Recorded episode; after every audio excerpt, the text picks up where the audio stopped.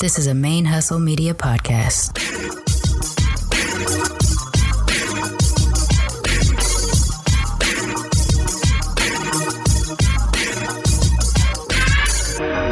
Hello, and welcome to the show. My name is Jackie O, and you're listening to Militantly Mixed. Yo, this is Rashani from the Single Simulcast. And when I'm not making you laugh or making up parody songs, I'm kicking back, listening to Militantly Mixed. I would like to acknowledge that the Militantly Mixed podcast is recorded on the traditional lands of the Chumash and the Tongva people, and I wish to pay my respects to the people of those nations, both past and present. Hey y'all, welcome to Militantly Mixed, the podcast about race and identity from the mixed race perspective. I am your host, Sharmane, aka Mixed Girl Mane, the busiest mixed race, bisexual, polyamorous, atheist, comic book nerd, cat mom, mask making, Gulf Coast Cosmos, comic book co owning, Asian American Podcasters Association's Golden Crane Award winning podcaster in this podcasting game. This is episode 129, and I can definitely, definitely say with complete honesty that making the decision to take a six month hiatus from Blurred Comics and go to a bi weekly schedule for Militantly Mixed has been a tremendous relief. I was bummed out when I made the decision, and I I realize now that I have just put a self imposed burden to achieve a certain level of functionality across all the things that I'm doing my day job, my companies, the podcasting, all that kind of stuff, and expecting that I'm supposed to perform at some sort of superhuman level that really just isn't reasonable for anybody. But uh, like I said, it's self imposed. I did it to myself and I was stressing out. But ever since I made the decision well, let's say a couple days after I made the decision, when I realized I had a little bit of a breather, I've still been really busy, but at a more doable, attainable level, it, it has been a relief. So I do think this was the right decision. And I am a whole different Sharmane today than I was even a week ago in terms of my level of stress. So I hope you all will be okay with this biweekly schedule for a little while, but it has been a tremendous help to have that little bit of a breather you know it, it just really has. Uh, i'm just in a way better mental health space today than i was even a week ago in making this decision. So it, it really worked out for me. A couple announcements before we get into today's episode. I'm really excited about today's episode. This was this is an interview i did uh, back in January, and I've been dreaming about sharing it ever since we recorded it because it was so therapeutic. But before we do that, I have a couple announcements. Uh, the first one is that I'm going to be a guest, or I was a guest, on a new podcast called Willing to Learn, hosted by Ashley Dominguez. Uh, she is a research scholar and she is doing a weekly podcast that has to do with sort of learning or unlearning quote unquote truths about different areas. And each week she'll have a different guest that is sort of known for something and us talking about the myths or the untruths related to that thing, the stereotypes, and sort of unlearning those things and learning what actually would work out. So obviously I talked about mixedness. Um, I am going to be the second guest on her show and I believe it's on all the podcatchers. Was able to listen to her first episode on iTunes. So you can check it out, Willing to Learn, hosted by Ashley Dominguez. And I believe my episode drops on March 10th. So check that out. And then I started highlighting different content creators for mixedness because I want y'all to know that there are many other places to get your mixed ass life outside of militantly mixed. These are not advertisements. I just want to highlight that I'm not being paid to do this, nor do these people necessarily know that I'm highlighting them unless they listen to the show. Uh, but these are folks right now, they're folks that I have interacted with because I know their stuff more. Um, over time, when I run out of people that I've interacted with, I'll start highlighting other mixed things that I'm looking for and looking up. But for now, these are all people that I've interacted with in some way, shape, or form in mixedness, and I want to share their content or their products or whatever. This one is Mixed Up Clothing, who you first heard about on Militantly Mixed back in 2018 from episode 8 when I still didn't even have my mixed like my militantly mixed voice yet. Founded by Sonia Smith Kang, Mixed Up Clothing, this is the mission, is more than creating gorgeous multicultural children's apparel We're dedicated to sharing the vibrant cultures of the world and creating a space where multiculturalism is highlighted and diversity is celebrated. So, predominantly, it is a children's apparel line, but uh, they do have some t-shirts for adults and she also has medical face masks which is sort of what inspired me to start making my masks i'll be honest. She's also the president of MASC m-a-s-c which technically stands for multiracial americans of southern california but has since grown to be just sort of MASC across the board. It is a organization for mixed race families. Uh, before COVID, they were doing a lot of events out in the world for mixed race families, including multiracial Santa Claus for Christmas time, um, or various cultural holidays for various ethnic groups. They would celebrate in sort of a mixed fashion. MASC was also responsible or big part of the reason why we have the two or more box now instead of check one only for ethnicity and race. Um, they did a lot of work for that of like 10, 20 years ago, I think. And they were also responsible for getting us a mixed day, affinity day at Dodger Stadium. So check out Mixed Up Clothing. The link is in the show notes, but it is just mixedupclothing.com. Sonia is one of those go to mix folks that I reach out to when I need to bounce ideas off of. Uh, so I am super excited to be able to share her company because I think it's dope and I want y'all to check it out and hopefully you can dress up your little mixed kiddos in uh in some cool mixed up gear. Is that all the stuff I need to talk about? I think so. Let's get into today's episode. You already know that this is a fan sponsored show and with Patreon that's how we keep it going. The link to that is in the show notes. I'm not going to give you the pitch for it today because I want to get into today's episode. I've been thinking about this episode ever since we recorded uh, back in January and uh, it's just one of those that was kind of really super therapeutic. A lot of the episodes are like that, but every now and then it's when someone's kind of mixed closer to your mix or there's something very significant that you both experience, those ones become super therapeutic. And that's kind of how this one was. Uh, my guest today is Ty Fujimura. He is a CEO of his own web design company called Cantilever, but he also is a podcast host of a soccer based show called We the Peeps, which he co hosts with his brother Clayton. They mostly cover US men's soccer, but also sometimes US women's soccer or general soccer podcasts. We got to commiserate a little bit about podcasting. and sort of what we hope and dream to be able to turn this into our full time. But, you know, we have very niche podcasts, so we got to commiserate about that a little bit. We got to commiserate about hair spikiness as fellow mixed Japanese. And there's at least one thing I need to correct that we talked about in the show that I was completely wrong about when we recorded it. And I had to sense look it up just to make sure of what it was. At one point, we bring up, or I bring up, the basketball player Rui Hachimura, who is black and Japanese from Japan was drafted, the very first person drafted from Japan into the NBA. And for some reason, I thought he was drafted onto the Lakers, but he's actually on the Wizards. So that's what I in- say incorrectly. I say that he's in the Lakers. And I realize now that the reason why I thought that is because he was in LA going to be going to a restaurant down the street from my house. And a bunch of people in this Japanese American group I'm in, social group I'm in, were talking about it. And so I guess I thought he was here in LA because he was he had just gotten drafted into the Lakers, but I was incorrect about that. So I just want to correct that because I don't correct it in the show. I have wrong information in the actual recording. Um, but this was a great episode. We really got to to talk I got to see a different perspective of what it's like to be a mixed Japanese who who gets to sit fairly comfortably in both his Japanese identity and his white identity. He's a father and he's raising a couple of mixed kids himself. So we got to talk about a lot of things and it was just it was just a really great conversation. I don't know. I don't know what to say about it. I, I really enjoyed it and I can't wait to share it with y'all. So sit back, enjoy this week's episode. And the next time you'll hear from me will be March 23rd. And by that time, I should be fully vaccinated because my number two shot is on the 18th.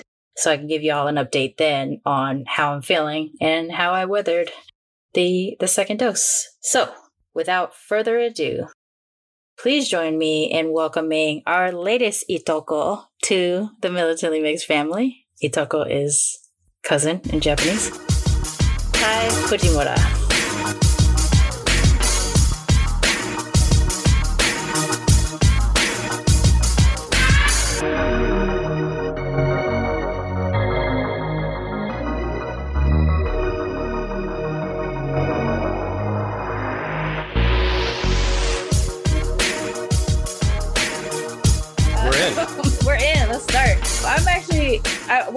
All, thank you for postponing because I had that crazy ass like period of two weeks that everything fell apart for me. Not So not a problem. Coming to uh, you know rescheduling me, but I'm excited to get a chance to talk to you because we met in a way that is like weird. We were on an award show together. We we were both mixed Asian, so we were like, hey, let's do this. it's a very 2020 way to meet someone. I guess great. was that 2021 or I, it was around the new year. It was around, Um, it- yeah, it was like right after Christmas, right before the New Year's. Yeah, yeah, and you you awesome. mentioned that you're half Japanese and I'm half Japanese as well, Yeah. and so uh, you know naturally we we get to talking and it, yeah yeah it's a it's a pleasure to to connect. Um, so I, I would you like me to introduce go myself briefly? okay, uh, so introduce yourself and let's get into it. I'm Ty Fujimura. I am, as I mentioned, uh, half Japanese and half white American person, human being. Uh, I am most importantly a dad. I'm I have two kids. They're ages six and nine. They're both in virtual school. So uh, consequently, I now have a job as a virtual school assistant teacher Assistant teacher. uh, which is about half my day right now. And in in my my uh, spare time, I'm the CEO of a web design company, which is called Cantilever, and we work with all sorts of companies to build great websites for them and help them do more of whatever they're trying to do on the web. And I also host a podcast, which is why I was at this award ceremony, which is called We the Peeps, and we are uh, primarily about the U.S. men's national soccer team. We also have a, a, a long running segment where we cover the women's national team as well. And uh, we have interviews, we do game previews and recaps. We've been going for about six years, coming up on six years, I think. And uh, it's been just a tremendous experience.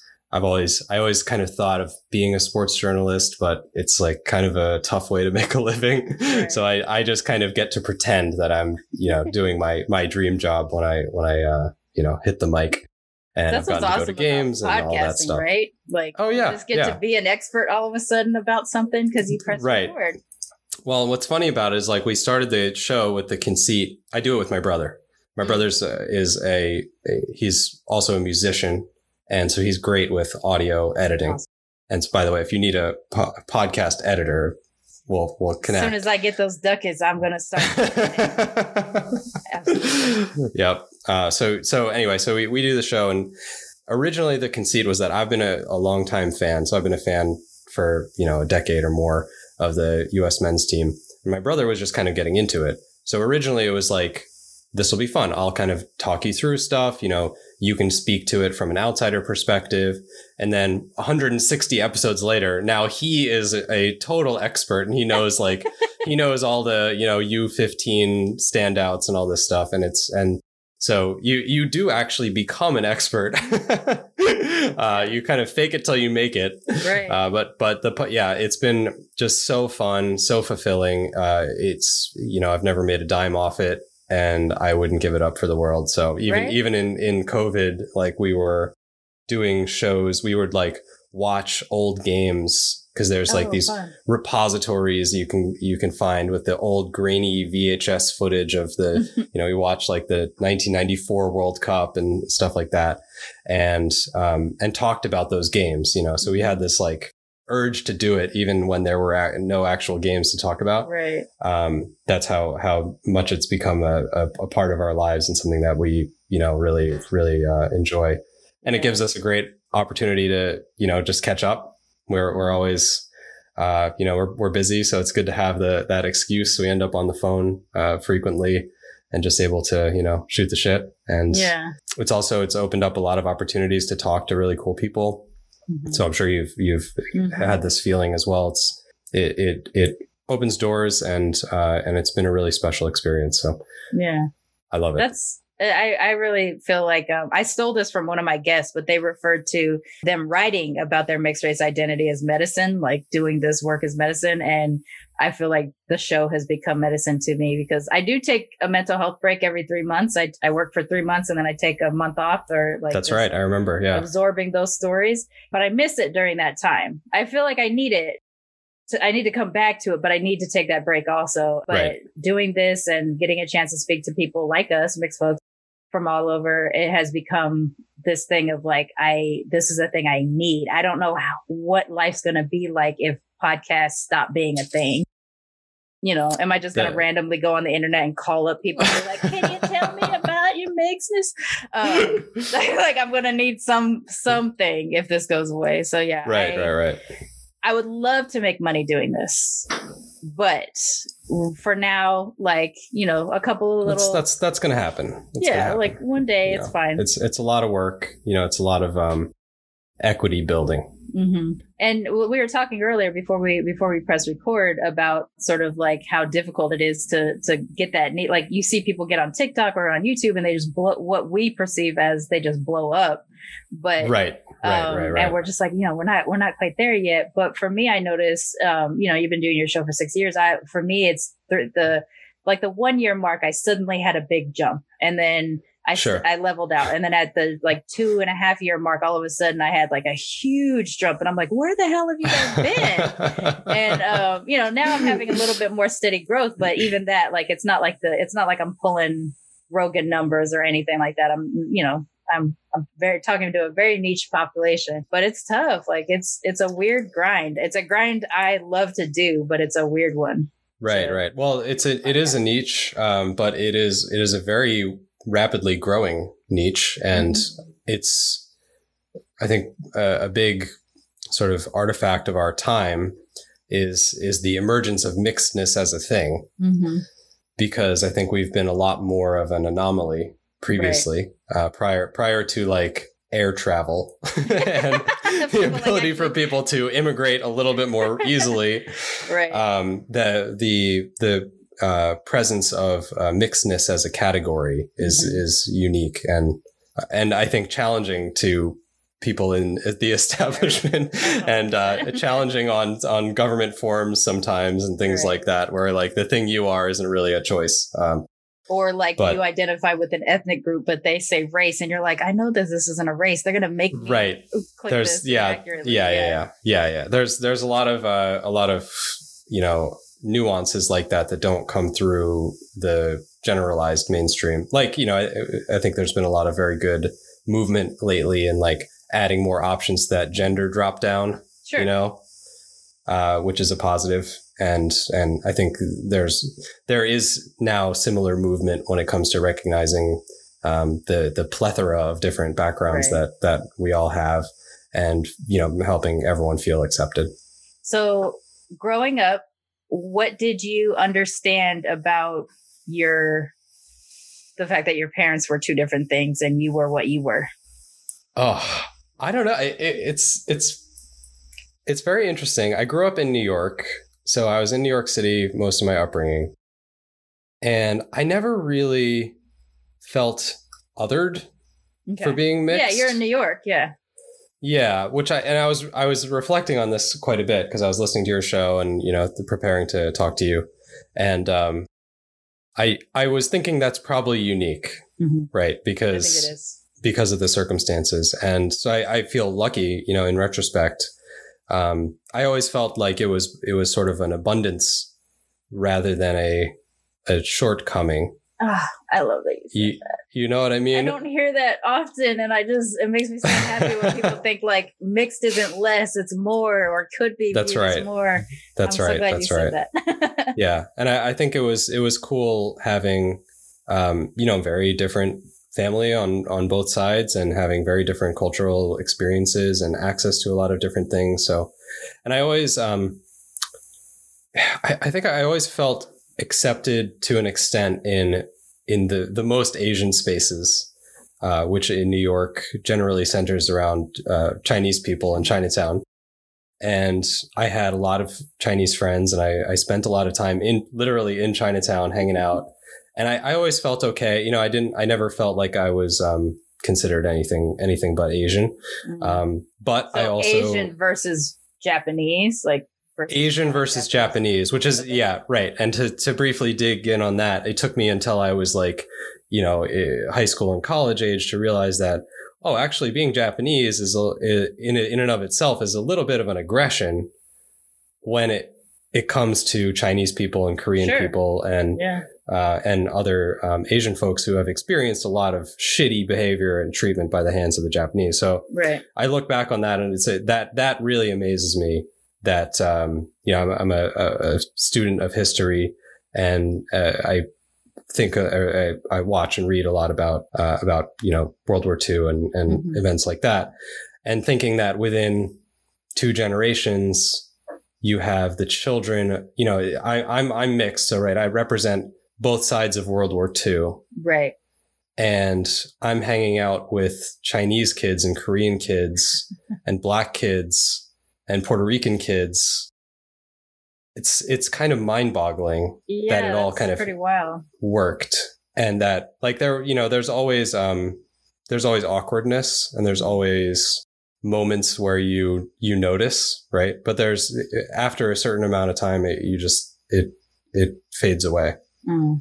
and that's a really beautiful thing when you can get to that point. So you didn't really deal with too much like on the schoolyard of people's like you're not Asian, you're not white, you're not you didn't get that too often? I I can't say I think I've the the most uh, kind of like crappy comments that I got were just about being Asian. You know, okay. it wasn't so I think I was generally recognized as being Asian. Right. Um, but I'm uh I, I was always very like fluent in white spaces. That's a good or way of saying it. Very, very able to um very able to navigate. Sure. Right. So so I've always I've I've been in a lot of situations where I notice like, oh, I'm the only person of color in this room. I'm the only person of color in this conversation, whatever it is. And that never really felt weird to me until I noticed it. Mm. Because I think I adapt very well to, you know, mainstream white culture. Mm-hmm. Uh, from which just makes sense. Yeah. Um, a lot of us. So it's yeah. So, you know, I, have I've gotten the the occasional like ignorant comment about Japanese people or Asian people, especially because I I identified very strongly as Asian in mm-hmm. in high school. So I very much like leaned into my my Asian identity, um, and and and really really like explored that, felt that. You know, I was in the in the Asian club and all this mm-hmm. stuff, and and uh, and that was very valuable, very important, and meaningful for me.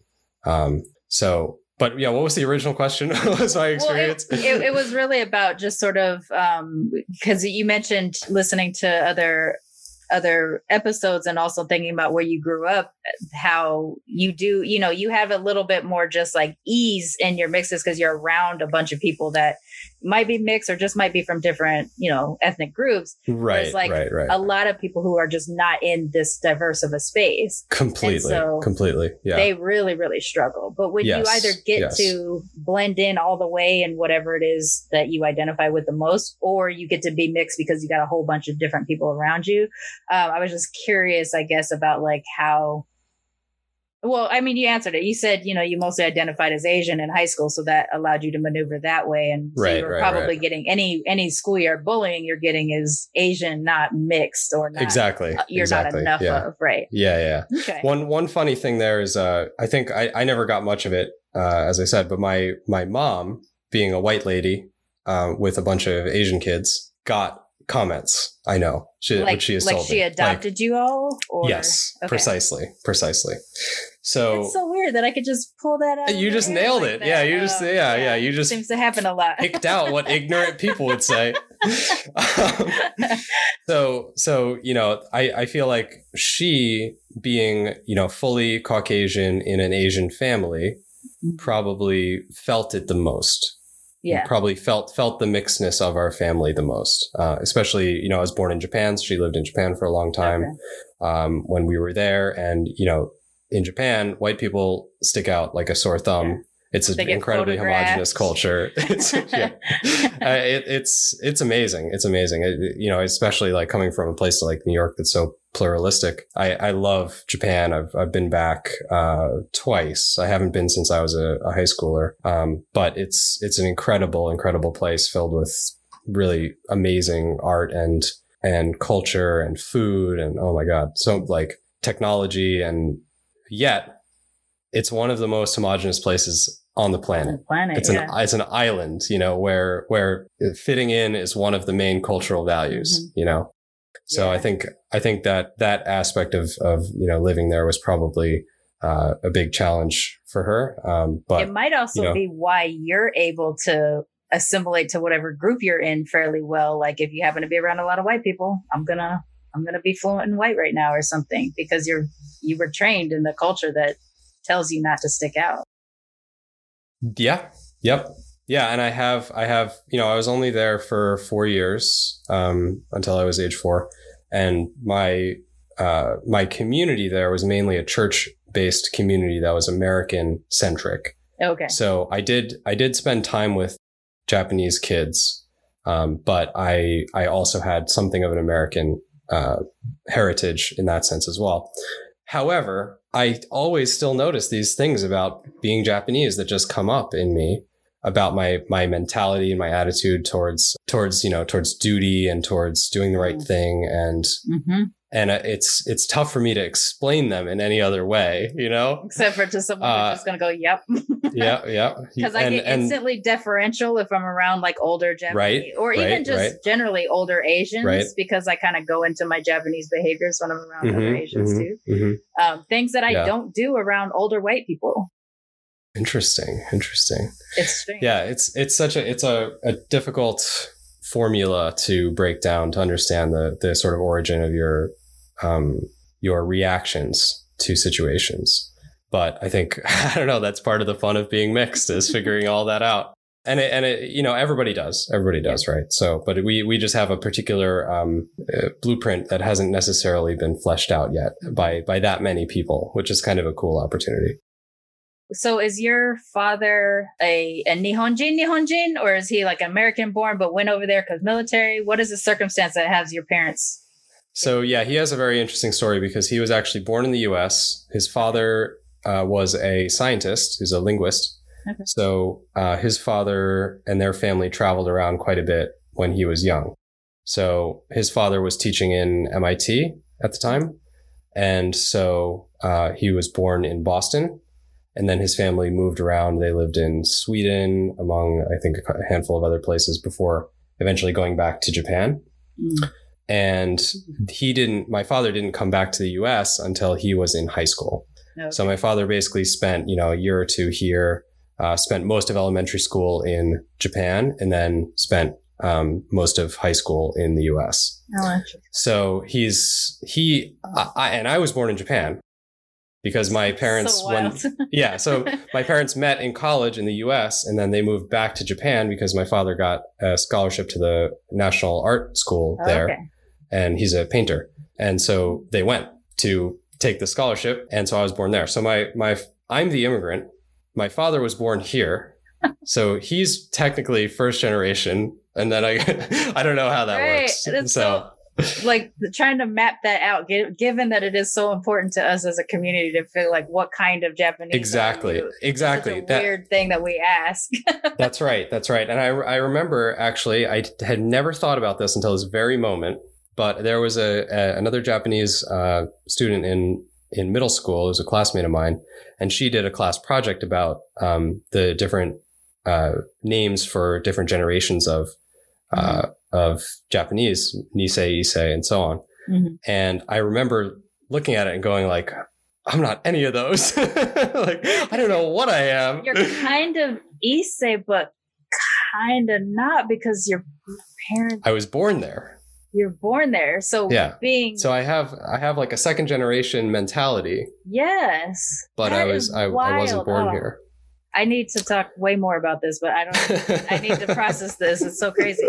Um, so one of the things that happens when I do get a chance to speak to other mixed Japanese is also asking the question, what kind of Japanese? Because for us that are here in America, are we American internment, post internment Japanese, right, or right, are we, of course. um, of course. immi- you know, immigrants? Yes. And in my case, my family is my grandmother immigrated here. She married an American and came here.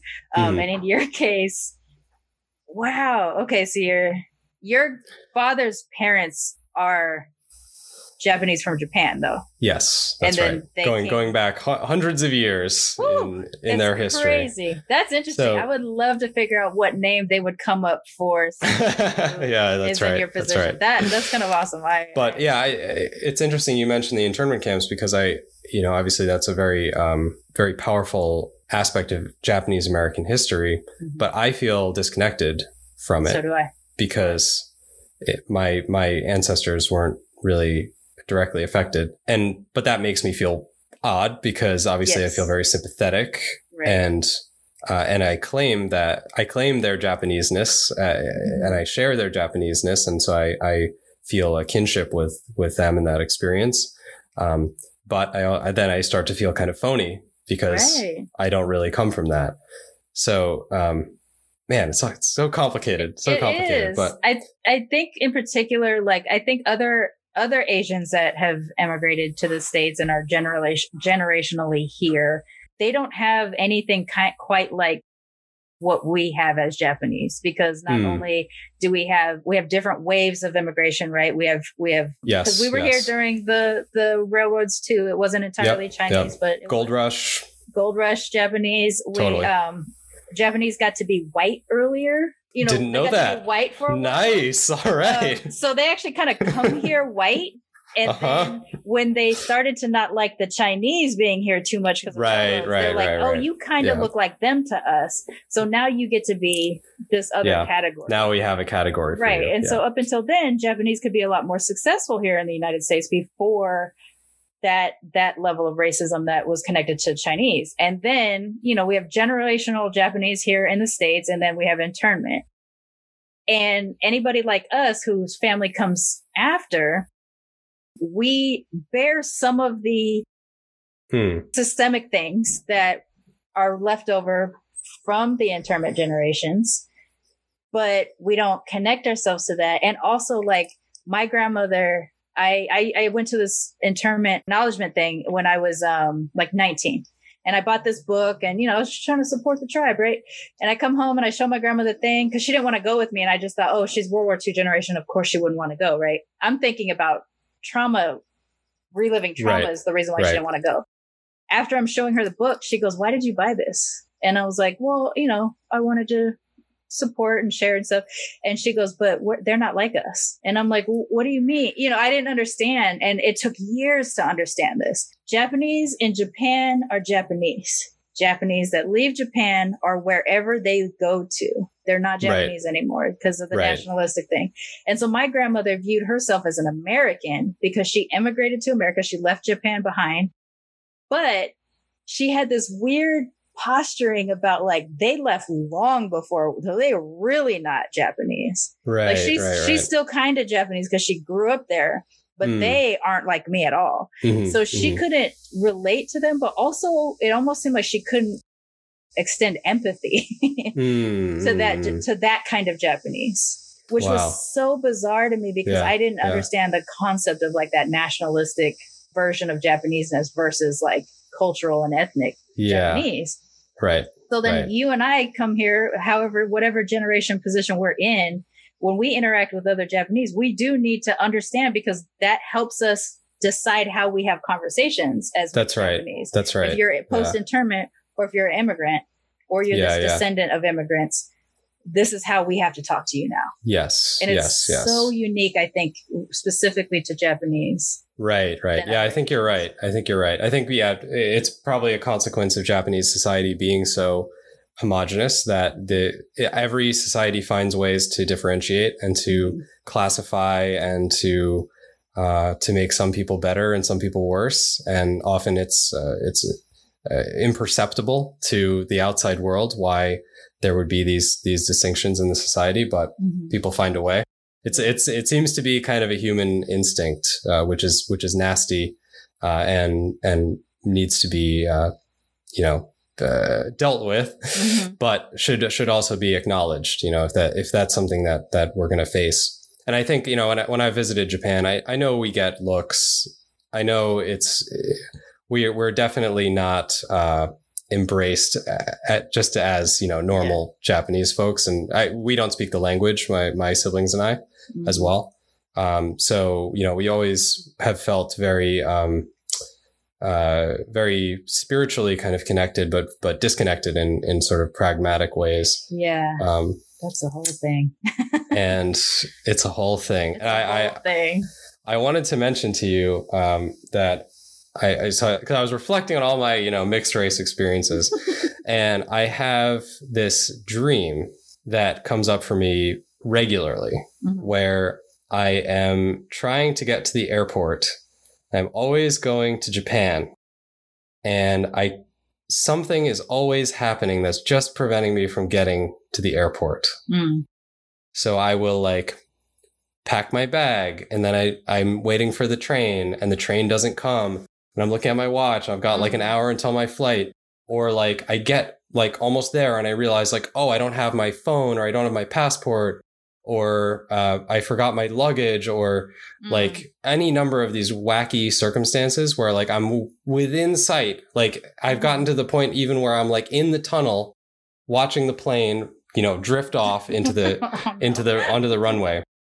And I was listening to your show. Um, I'm sorry, I forgot the guest's name, but you were talking about mourning the loss of your your your identity of your of your racial identity. that was probably and- Sidra.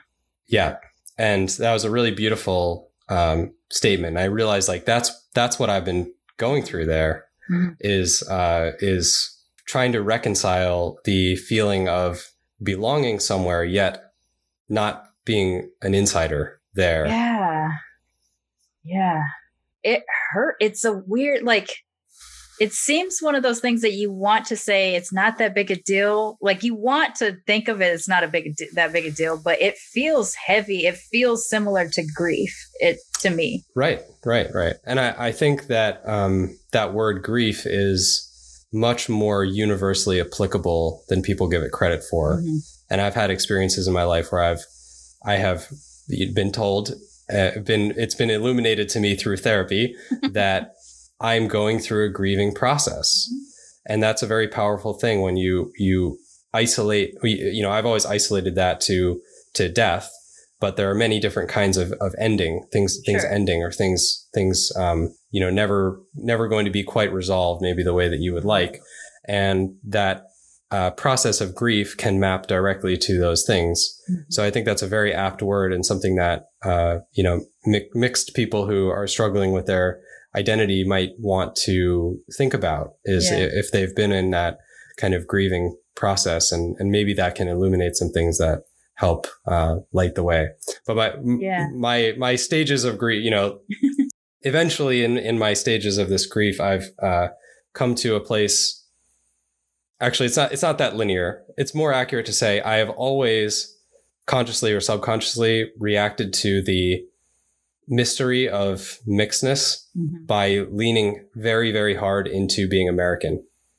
And Oh, really? so for How me for me so for me America America has always represented maybe because I grew up in New York, but it's always represented a a place where where mixedness can flourish, right? Okay. So and, and not just mixedness, but but anything that that in in theory this is a place where everyone can be accepted and uplifted and can reach their potential. Mhm. And we know very well that that's not true in practice.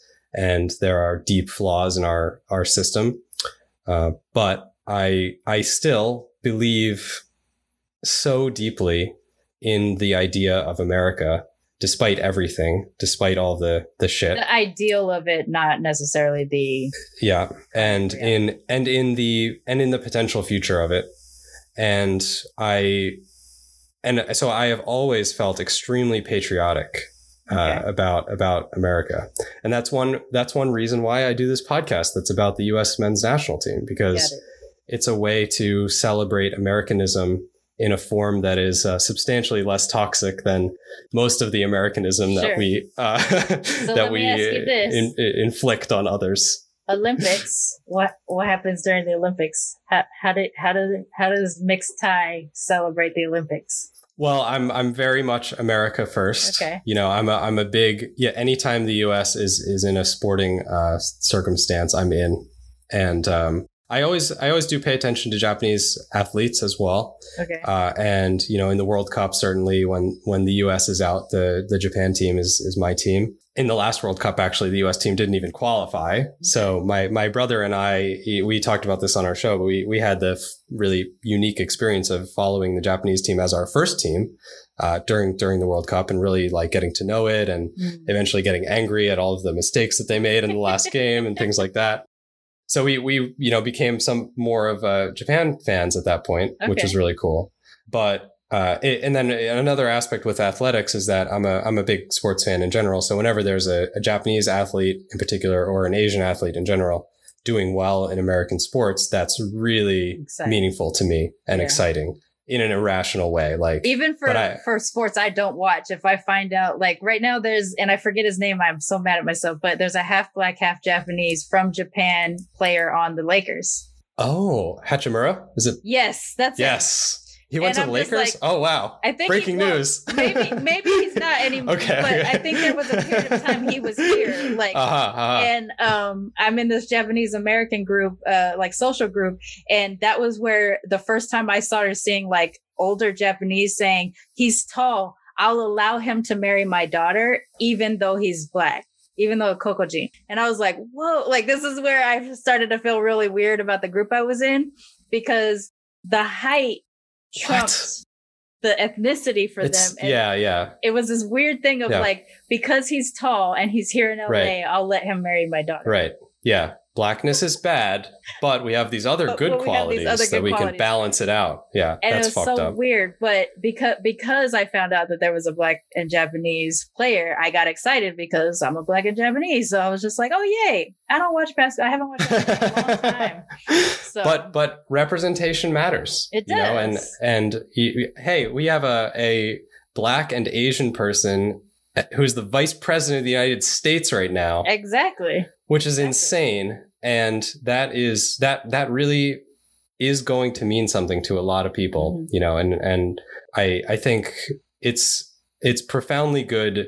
I know that like professional athletics is not necessarily the zenith of society and what we should all aim to aspire to, but I like help but be. I do I do see it as as a um, symptom of a certain amount of discrimination Mm. that there are not more Asian athletes who who reach the top level of American sports. Sure.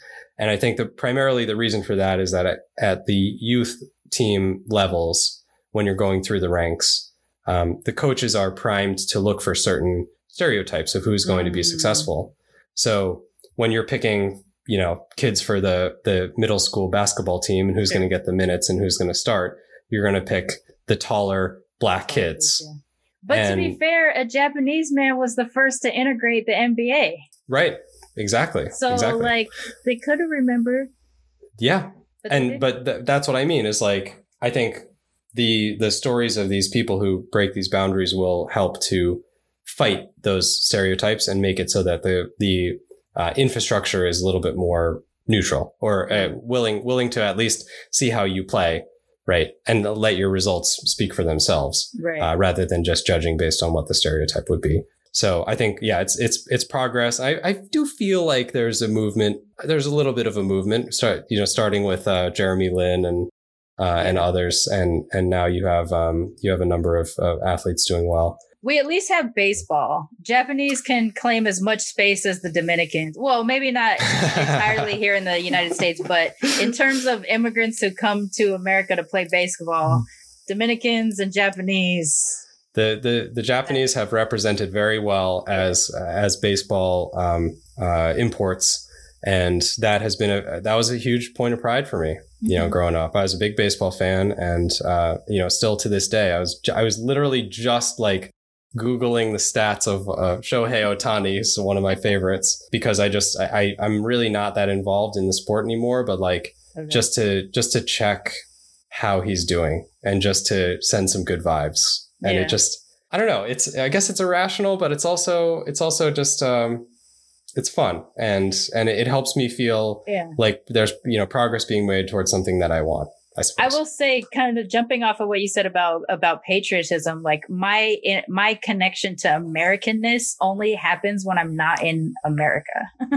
um, it's a very weird thing because because I look the way that I look, I don't Yeah. find myself often in places where people think like, "Oh, you must be an American." I often get asked if I speak English, which is weird because I don't look super duper foreign, you know, in general. Like I you get asked you- if you speak english here I've been Or asked in- if I've I've been asked if Oh, I God. speak English here. I've been but I mostly get asked if I speak Spanish, which is like, okay, fine. When my hair is different, and we're gonna talk about hair too. yes Uh, when, yes when my hair was is longer and curlier, I get asked if I speak Spanish more often, or people just speak Spanish to me, yes um, yes things like that.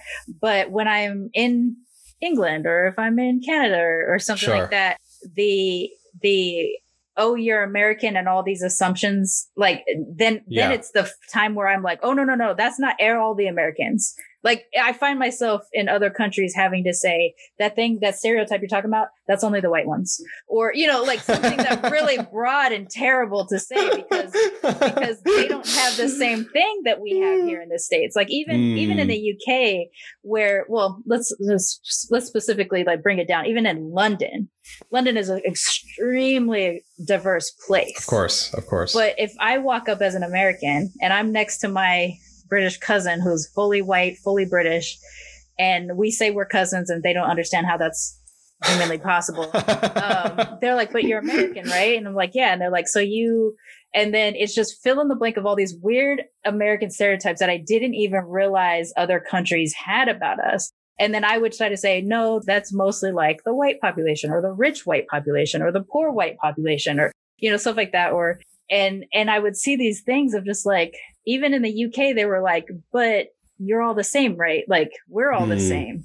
You're all the same, right? Right, It's right, not right. something that you can really Right. easily explain because it's a different kind of hom- homogeneity over there. It's still very homogenous, but they have pockets of like almost forced diversity that they're not. yeah, used that's to. true. That's true. um, if you drive, if you drive a spread, right, if you drive hundred miles out of London, you're going to see almost It's- all white people. yeah. And if you are a brown mixed UK, you know, person living anywhere in the UK, everybody will know. Mm, like everybody will know. I've had guests on the show Right. who live in like small towns in in Wales or small towns in Scotland, and they're like, "Oh, I know so and so. That's the that's the black one," and it'll just be that they're mixed, mm, right, right, and they know who their grandmother is or they know who their mother is, but they're just the, the black guy from the Right, village. Like right, right, literally, right. that's how it is. So they don't Wow. have what we have here because even in Yeah. our rural places, we might have some Yeah, yeah, yeah. Well, what yeah, what I what I love about the idea of this is that um, if you are asked to picture what an American looks like, good luck. right. There is no what an American looks like because even even white white people aren't the majority here anymore, But So- they believe that they are. or they might Here, some might not like that they are. Um, and so it, I, I see this a lot with the soccer team because when I, when our soccer team plays against, let's say, uh, Ghana, Mm-hmm. the difference in the amount of diversity on each team is incredibly stark. Right. Okay. And and it, that's not that that's a bad thing. But It's Ghana, it's they're most likely going to be entirely black and They're brown yeah they're people. they're yes exactly. Or if we play against Iceland, same deal. Or if we play against China, same deal. Mhm. Where there's really only like a handful of teams that have anything close to the amount of diversity that we do. Where on any given lineup we've got you know a Japanese player, three uh, Latin American players, um, several black players, a couple white players, and we've we've had uh, even even going into like different faiths. We have Muslims, Christians, and Jews. Right. Right. We have we've had um, there was one uh, gay player actually for who played uh, substantial minutes for the national team. Uh, who later came out. and His name is Robbie Rogers, and he's a, a really uh, amazing, groundbreaking person. So the the team has always um, kind of forced, I think, the the uh, sports public to acknowledge the diversity of American That's society. because it is it, you know uh, in in the best of circumstances it's a meritocracy. And you see that the, that in a true meritocracy we produce mixed uh, groups. That Right. that the the very top level of this sport here is a mixed group and that's that's very powerful and meaningful to me and something that I I always carry a lot of pride about when I watch our teams play on on TV. That's cool. I, it's interesting to see it from a sports perspective because I don't watch a lot of. Well, what what's amazing about it is that it's a it's a way to bridge cultures. It's Mhm. something that uh, that allows you to, you know, I, I um, in my job I work with a fair amount of people internationally, and it's one of the first questions I always ask is, you know, what's your soccer game. You know, what's your what's your team? What are you into? Because you know, more often than not, people have something that they're passionate about. Mm-hmm. Uh, and I'm, you know, because I'm a I'm a longtime fan. You know, I can talk to you about soccer in any country pretty much, and I oh, know something. Cool. And oh. so so I, have been able to make some some connections that way. Uh, that has been really really fun and and fulfilling. And it's a, you know, I I think uh, I don't know. There's some parallel to to to uh, talking about race and talking about mixedness and stuff. It's just like there's the the get the door open and, yeah. and you know relationships start, and then you can really start a dialogue that can be really fruitful. We've had some athletes on the show, but this is the most like using the sport to talk about race and diversity that I've had on here, which is really interesting. It, it, it does kind of make me want to pay a little bit more attention to that element of it. Uh, because, yeah. you know, unfortunately, well, let's say Japan, for instance, any mixed Japanese athlete will be famous because they're not Japanese. Of right? course. Of course. Whereas yeah. here in the States, they'll be looked at as black Japanese Naomi Osaka, you know, like that kind of thing. Like yes, it'll be, yes. it'll be a, it'll always be a part of her story here. Right. Um, instead of her just being a really great tennis player, it is, she is Haitian and Japanese and she's from Japan, but she's talking a lot about American politics and that's part of her story. Um, where in Japan, I think a bigger part of her story is that she's not Japanese enough um, which I mm. think is a mm-hmm. thing that we deal with also as mixed Japanese, which is why I think it's also really interesting that because you grew up hanging out in Chinatown, you got to be Asian versus right. Japanese. And I don't, I'm only now dealing with Asian acceptance because I've been trying to be Japanese for so long. And Japanese tend to stick, if they're going to be around other Asians. They're going to be around other Japanese, but they're going to mm-hmm. assimilate to the dominant culture. And so, mm-hmm. like, I find myself in a lot of positions where I'm around Japanese in a Japanese neighborhood, like where I live here in West LA, and yet everybody is Amerikajin. We just stay with all of our restaurants in one neighborhood. you know, like, like that's the extent of what we're doing, of what we do here when we leave Japan. Mm, right, right. And so it's I, really I, interesting. Yeah, yeah. You're Asian. Yeah, I was always just Asian.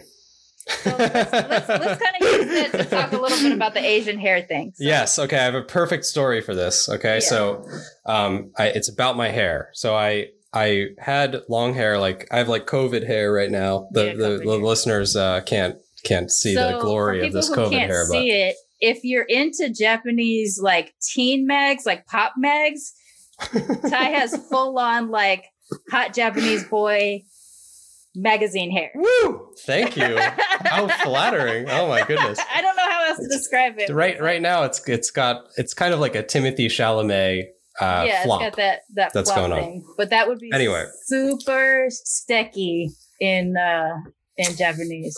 that is a, that is an honor for you to say. Uh so when I was in high school, I had like the the full like lion's mane uh, oh, anime hair, like Dragon Ball Z length hair. Sure. And uh, so I had that like, you know, freshman through junior year. And then the summer of junior year, before becoming a senior, I just decided like ew, on the spur of the moment to just cut the whole fucking thing off. and I don't know why uh, I did this. And I also don't know why the next thing I did was walk to Chinatown to get this done. I don't I don't know the origin of this, but there was something in me that was like that that wanted to be in an Asian uh, barbershop. Sure. Or an, in and in an Asian place. So I did this. I went to, you know, under the Manhattan Bridge and paid uh, five bucks for a, a, haircut. And the, the lady who, who I could not communicate with, she like cut my hair. And I kept saying like, no, all the hair needs to go. and she was like, okay. And she like cut it like, you know, two inches. And I was like, no, no, no, all the hair, like take it all off. And it took three tries to get her to get all the hair off. and I was left with just this like this like it's it's kind of like a Chinese kid New York look. That's what I'm picturing. Of the yeah, the the like basically bald uh young Asian kid wa- walking around in New York. And I felt like I was walking around Chinatown after that and it was like I I felt so good. I just felt so like it was like a combination of like accepted and and and excited about the future mm. as a as a haircut can do to you It can You know, and I- a I- impact. I still remember like the feeling of it in my in my uh, head, you know, feeling like that that the, the freedom of this. And I think and and there's always been something about the hair because Asian hair is different Mhm. and and hard for white people to cut. It is. It's it's actually very similar to. I mean, it's not as similar in texture and technique to cut as black hair, but it's as cumbersome for a white person who's trained in white cosmetology schools. exactly. Exactly. So yeah, so I've had a lot of trouble because I, you know what it was? Okay, I just figured this out because I, okay, this is like therapy right now. Thank you very much, Sharmane. um, so like previous to that, I had always worn a hat because my hair was always like poking up. Like whenever I had short hair, it was always poking up. Spikiness, yeah. Yeah, and I never liked it. So I always kind of wanted it to go down. So I was always wearing a hat. And I think that's what it was. I was like, I don't I don't need to change anything. Like the way I am right now is exactly what I want, Yeah, you know? nice. Uh wow. So I Yeah. can't believe I, I figured So, that out. So I'm going but- through a whole hair thing too. yes, I want I want to hear your story because you have black hair and Asian hair. Mhm. And so what have you run what amazing challenges have you run into so in it- your it- life? my hair has changed a bunch throughout my life and partly because my my japanese my half japanese half white mom became a black hairstylist so she only does black hair but she always did my hair. Yeah it's, Yeah. it's- it's a- if if my parents got to be what the other parent was i would still be mixed the same way that i am but my mom like was very much part of black culture even though she's japanese and white and my dad is a little bit teetering on the white side more than my mom was so it's a whole thing. But yeah um so when i was younger she didn't my hair i was very japanese when i was born. I looked japanese i had that that tuft of long like that one long tuft of hair where no other hair existed i had that I was Yep, rocking that yep. for a long time and then it finally grew out and my mom decided when i was like a babe like a baby like one or two years old like let's give it a perm because she's black um so it all so it all fell out and my texture has Oh, changed no. so many times because my mom has experimented on me thinking Right. that my hair was as texture wise like could take what black hair could take. Right, right, and right. and so predominantly my hair has been bone straight. My predominantly my hair has been very japanese like one a hair. Very very fine but a lot of it it's heavy Yeah, as hell and and that's been the thing. And then i started to get to be like 33 34 and my the lower part of my hair from like here down started to curl and that didn't happen before like that took until my 30s and it was so weird because it grows out of my hair asian but then it can't it goes down to here and becomes black Your hair is mixed. yeah my hair is mixed i have a curl afro if I go to any place that's, That's incredible. humidity, it's it's Oh. so weird. If I live in a if I go to a place that has humidity, my top of my hair is flat to my head and the bottom puffs up like a half fro. So I have like an actual half fro. So as part of my hair journey, I'm thinking of myself as more of a mixed black kid in this case. I'm like, I'm gonna shave my head. I'm gonna go full on African woman warrior hair. I'm just gonna shave it it. all off and it's Love gonna be part of my black ass story. I did not know that when I shaved my head, I was going to become an Asian boy. but in the same time that I'm getting Asian American acknowledgement or acceptance, both like in in like meat space, but also like with the Right. Asian American Podcasters Association that, that we met through, and people actually like telling me, "You're one of us. Like you're Asian too. Just because you're mixed, it doesn't mean you're not Asian." Uh, I, I've never gotten that most of my life. I've always been told I'm because I'm black, black dominated all of the other things. Uh, so I'm going through all this like emotions related to Asian and, and acceptance, and then my hair starts to grow out because I'm finally ready to like grow my hair out, and it spikes. It's inflexible. It won't style. It's just, and then someone goes, you know what? When I saw pictures of you before, I was like, oh yeah, that's a mixed black girl. And then she said, but then you shaved your head. And I'm like, oh, that's an Asian person. And I've been told I have the Asian boy haircut so many times since I've shaved my head and I'm growing my hair back out right now, which is why it's going through what it's going through. And I'm just like, I didn't know that I had to shave my head. I didn't know that my black hair journey was going to turn into an Asian hair journey. I did not realize that that was going to happen. Funny, yeah. So right And- now, I fully have Asian hair. I there's no hint of the of black mixed hair at all. It's fully Asian.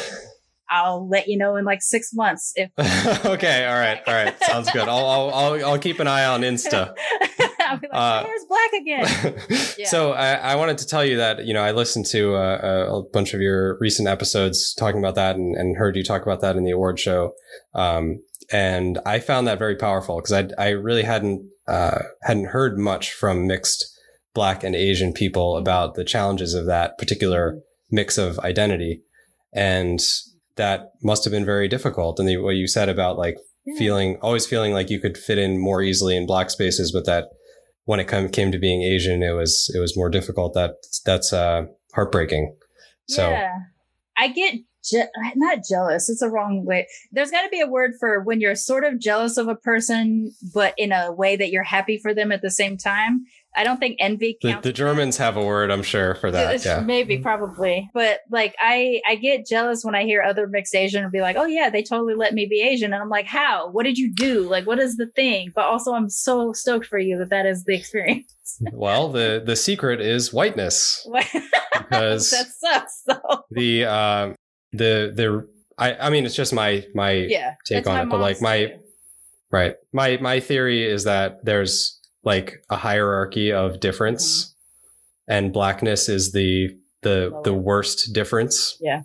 yeah. and so you know me me being mixed um uh white and and japanese i get i get categorized into the lowest rung of difference which is japanese right yeah right and and that's that's the tragedy of it uh, but i think that like what you said it inspires me to remember to be, you know, vocal with people who share that identity about their Asianness mm-hmm. and to encourage, you know, and, and uplift them in that journey because it's easy to kind of forget that other people might not feel comfortable right. or feel accepted, even if you do accept them, you know, yeah. you, you might not even think about it. Yeah, yeah. So exactly. yeah, I I appreciate you just being so honest about that because I think it's uh, something that we can all remember and do better at.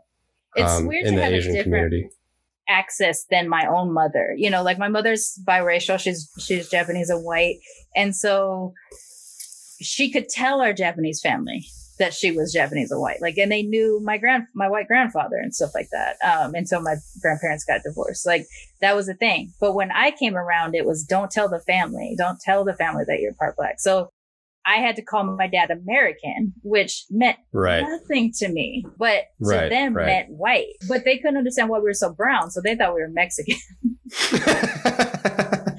so they couldn't cousins, put two and two together there, huh? They're like, brown, I'm so confused. Yeah, they thought we were Mexican. So it's just weird to have this weird proximity to my Japaneseness, and that like my Japanese grandmother is where all of my Japaneseness comes from. Like mm, I lived mm. in hmm. her house, I ate her food, I speak kinda, you know, like that kind of stuff. But then she's also the person who was my block to the rest of the family to be able to tell them what I was.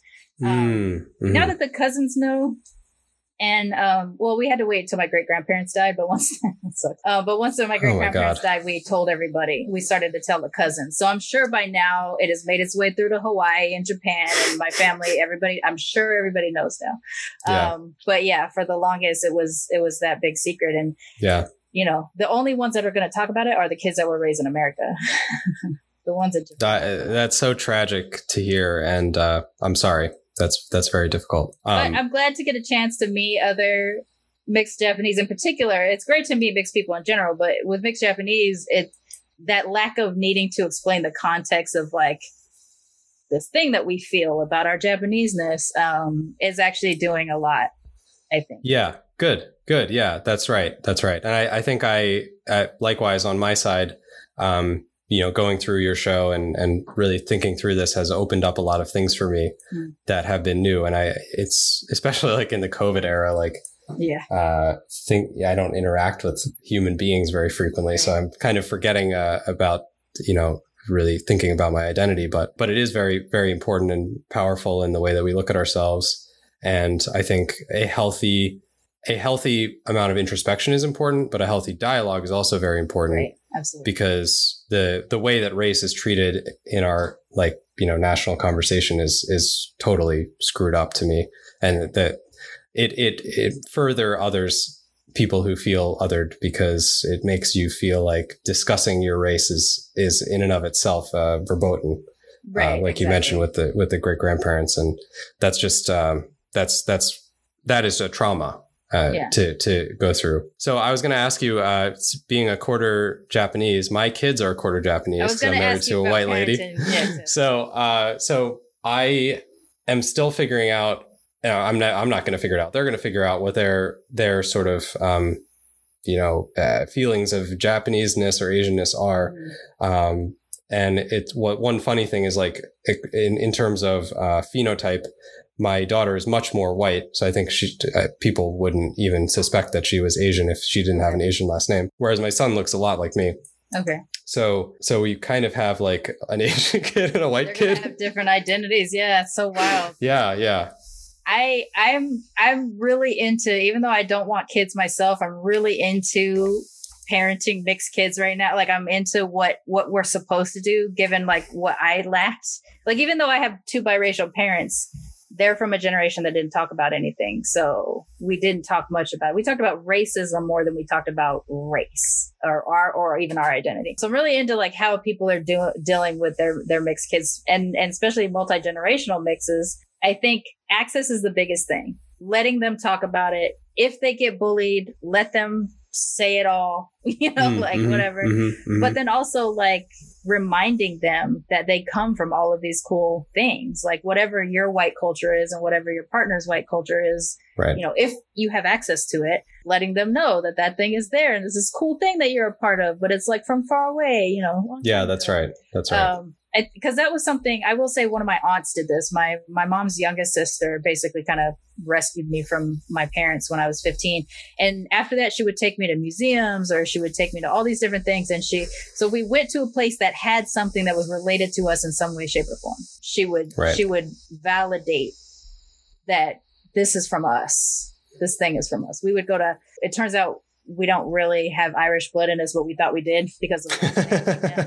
But um, we went to all the Irish festivals. Like we went to the Nice, German stuff, nice. we, you know, like all that kind of stuff. Um, and even though she was the Japanese mixed Japanese side, she wanted us to have access to whiteness that wasn't American because Mhm, of how toxic we felt our experience was where we were at. And we got to separate that from our grandfather because even though he wasn't around to, for us anymore, he had he had left. Like we got to say like we're still of this thing.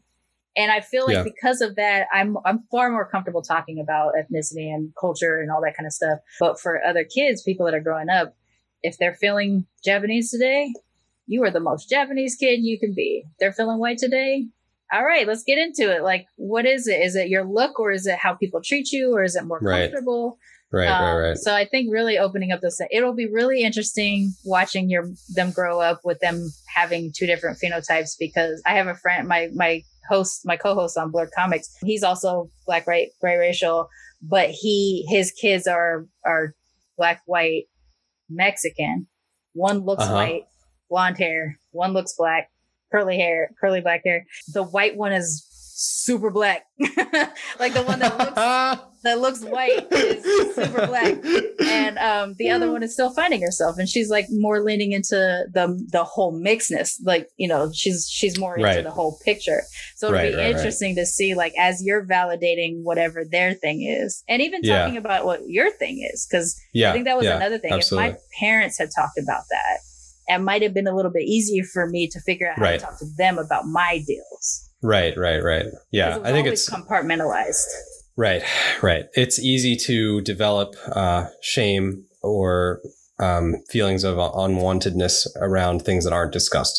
yeah you know, and and and things that aren't ever just mentioned as typical, you know. So if you- if you if you find out that you're gay and you've never had any sort of conversation about anything other than hetero, you know, love and attraction, then you're going to feel, yeah, you're going to have you're going to have uh, a an inner dialogue, right? About you, you're you're the the commentary isn't going to go away. It's just uninformed.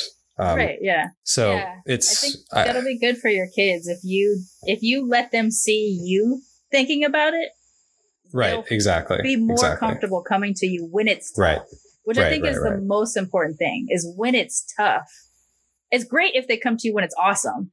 Like if they take like taiko drum classes or whatever. um, and then they're like, I'm, you know, even though I look white, I'm like the dopest taiko drummer. You know, like, but right, great when right, it's awesome. exactly.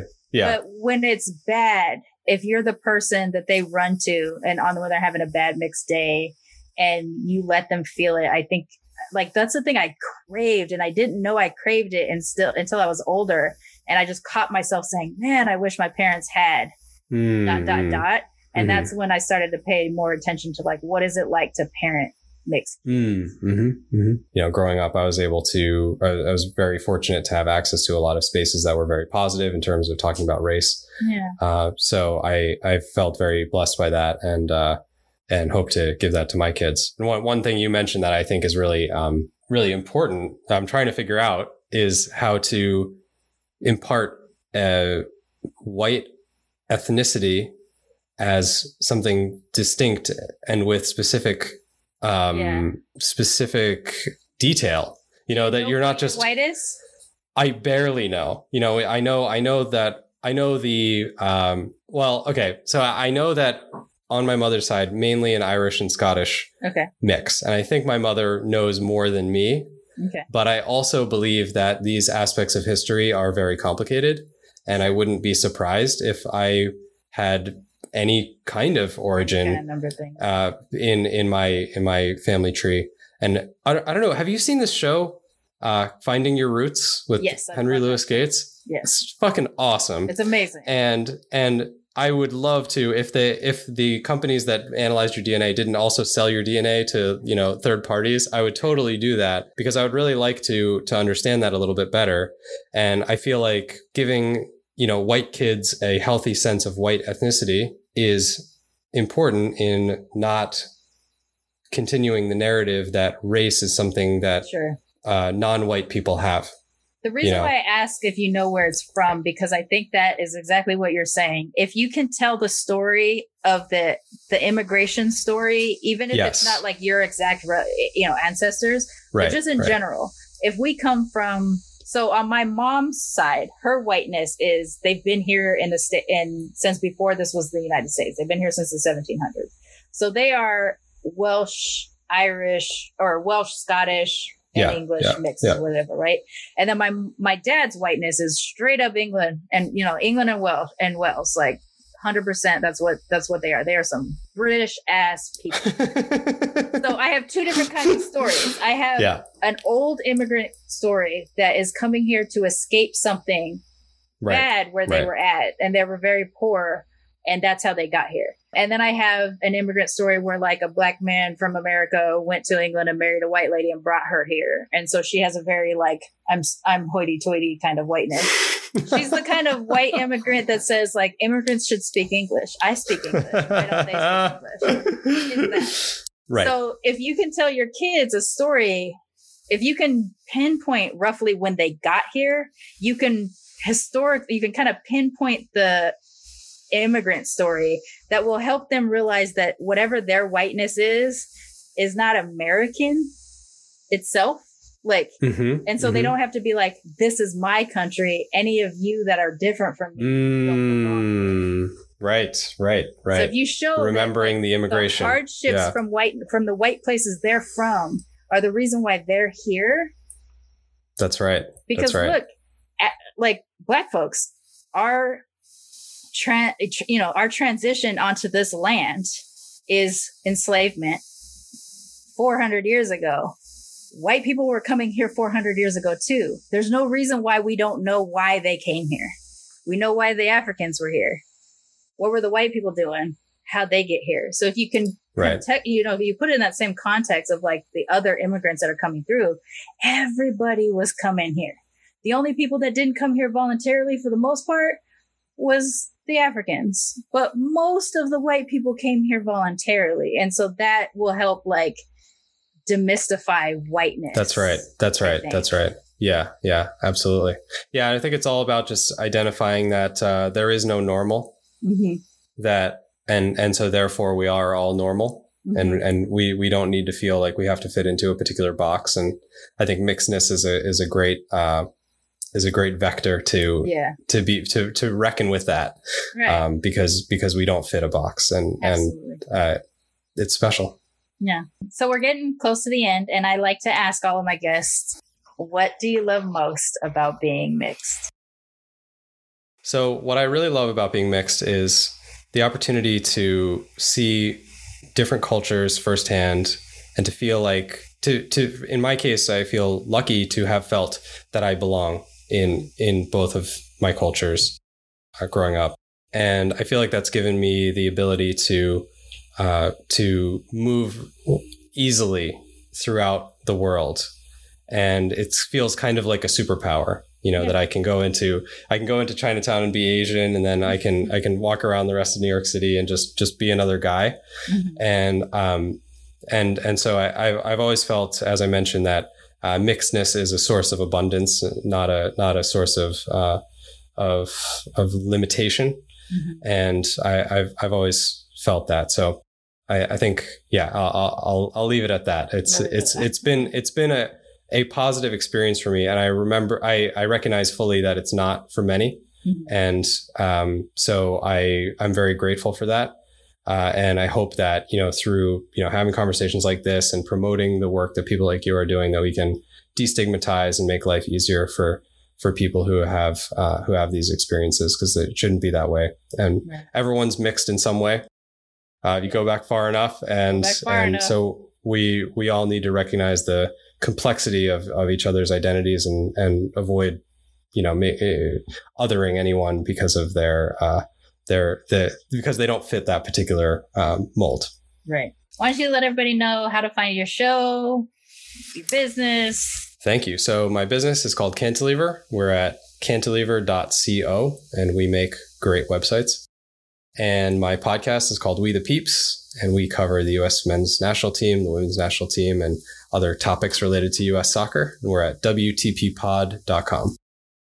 Thank you again, Fujimura-san for coming to for coming to the show. I really appreciate it. I also I I don't know if you realize this, but when we were on the award show and I had made mention of you know my issues with Asian acceptance and and feeling not Asian enough because I was mixed, you were actually the first responder to say like I'm mixed Japanese too, like and and you know, um, so I you stood out for me amongst the you know I've been in contact with some of the other people that also commented, but I don't know if you realized that you were the first commenter. I, I didn't realize that, but it, it goes to show the enthusiasm there is around this topic, right? And and and you know, good on you for promoting it. I think it's yeah. very important and and great that people can listen to this and feel like you know they're normal, yeah. which they are. Thank you so much. I really appreciate it. Thank you. Yeah, this was awesome.